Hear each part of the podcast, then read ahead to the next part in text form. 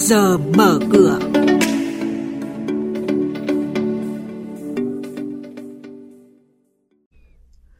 Chuyên mục trước giờ mở cửa hôm nay có những nội dung đáng chú ý sau đây. Nhiều ngân hàng dự kiến trả cổ tức trong những tháng cuối năm 2023.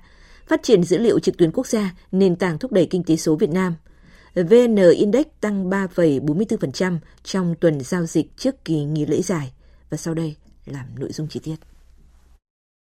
Thưa quý vị, thưa các bạn, chỉ còn 4 tháng nữa sẽ kết thúc năm tài chính 2023. Trong bối cảnh đó, nhiều ngân hàng đang đẩy mạnh thực hiện các thủ tục cuối cùng để tiến hành trả cổ tức cho cổ đông theo kế hoạch đã đề ra hồi đầu năm. Hội đồng quản trị Ngân hàng Việt Tin Banh mới đây đã phê duyệt việc tăng vốn điều lệ thông qua phát hành cổ phiếu trả cổ tức từ nguồn lợi nhuận còn lại năm 2020. Theo đó, ngân hàng dự kiến phát hành gần 564,3 triệu cổ phiếu để trả cổ tức theo tỷ lệ 11,74% cổ đông sở hữu 1.000 cổ phiếu tạo ngày chốt quyền được nhận thêm 117 cổ phiếu mới. Thời gian phát hành dự kiến là trong quý 3 và quý 4 năm nay. Ngoài các ngân hàng này, Eximbank và OCB cũng đã được Ngân hàng Nhà nước chấp thuận phương án tăng vốn điều lệ thông qua việc phát hành cổ phiếu trả cổ tức và thưởng. Chuyên gia kinh tế Phó Giáo sư Tiến sĩ Đinh Trọng Thịnh cho rằng Chúng tôi cho rằng đây là cái điều mà bản thân các cái hội đồng quản trị người ta sẽ phải cân nhắc đắn đo và rõ ràng nếu như là họ cảm thấy rằng cái tự tin cũng như cái nguồn vốn và các cái yếu tố quản lý của họ đủ để họ tin tưởng, thì lúc đó họ có thể trả bằng tiền mặt. Dữ liệu mở, dữ liệu trực tuyến của Việt Nam đang được Liên Hợp Quốc xếp hạng thứ 86 trên 193 quốc gia và vùng lãnh thổ. Đó là một thứ bậc tốt so với tăng trưởng kinh tế của Việt Nam trong bối cảnh có nhiều yếu tố bất lợi từ bên ngoài nhưng vẫn là khiêm tốn trên trường quốc tế, cần nỗ lực nhiều hơn bởi đây là mỏ vàng cho tăng trưởng trong giai đoạn mới. Ông Nguyễn Văn Khoa, Tổng Giám đốc Tập đoàn Công nghệ FPT, Chủ tịch Hiệp hội Phần mềm và Dịch vụ Công nghệ Thông tin Việt Nam cho rằng Cộng đồng doanh nghiệp và công nghệ số của Việt Nam có đủ nguồn lực năng lực công nghệ, kinh nghiệm để giải quyết các bài toán của quốc tế.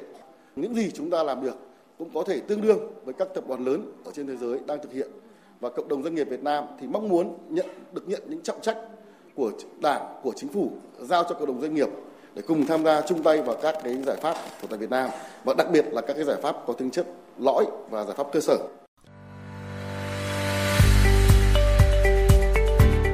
Quý vị và các bạn đang nghe chuyên mục Trước giờ mở cửa thông tin kinh tế vĩ mô, diễn biến thị trường chứng khoán, hoạt động doanh nghiệp niêm yết.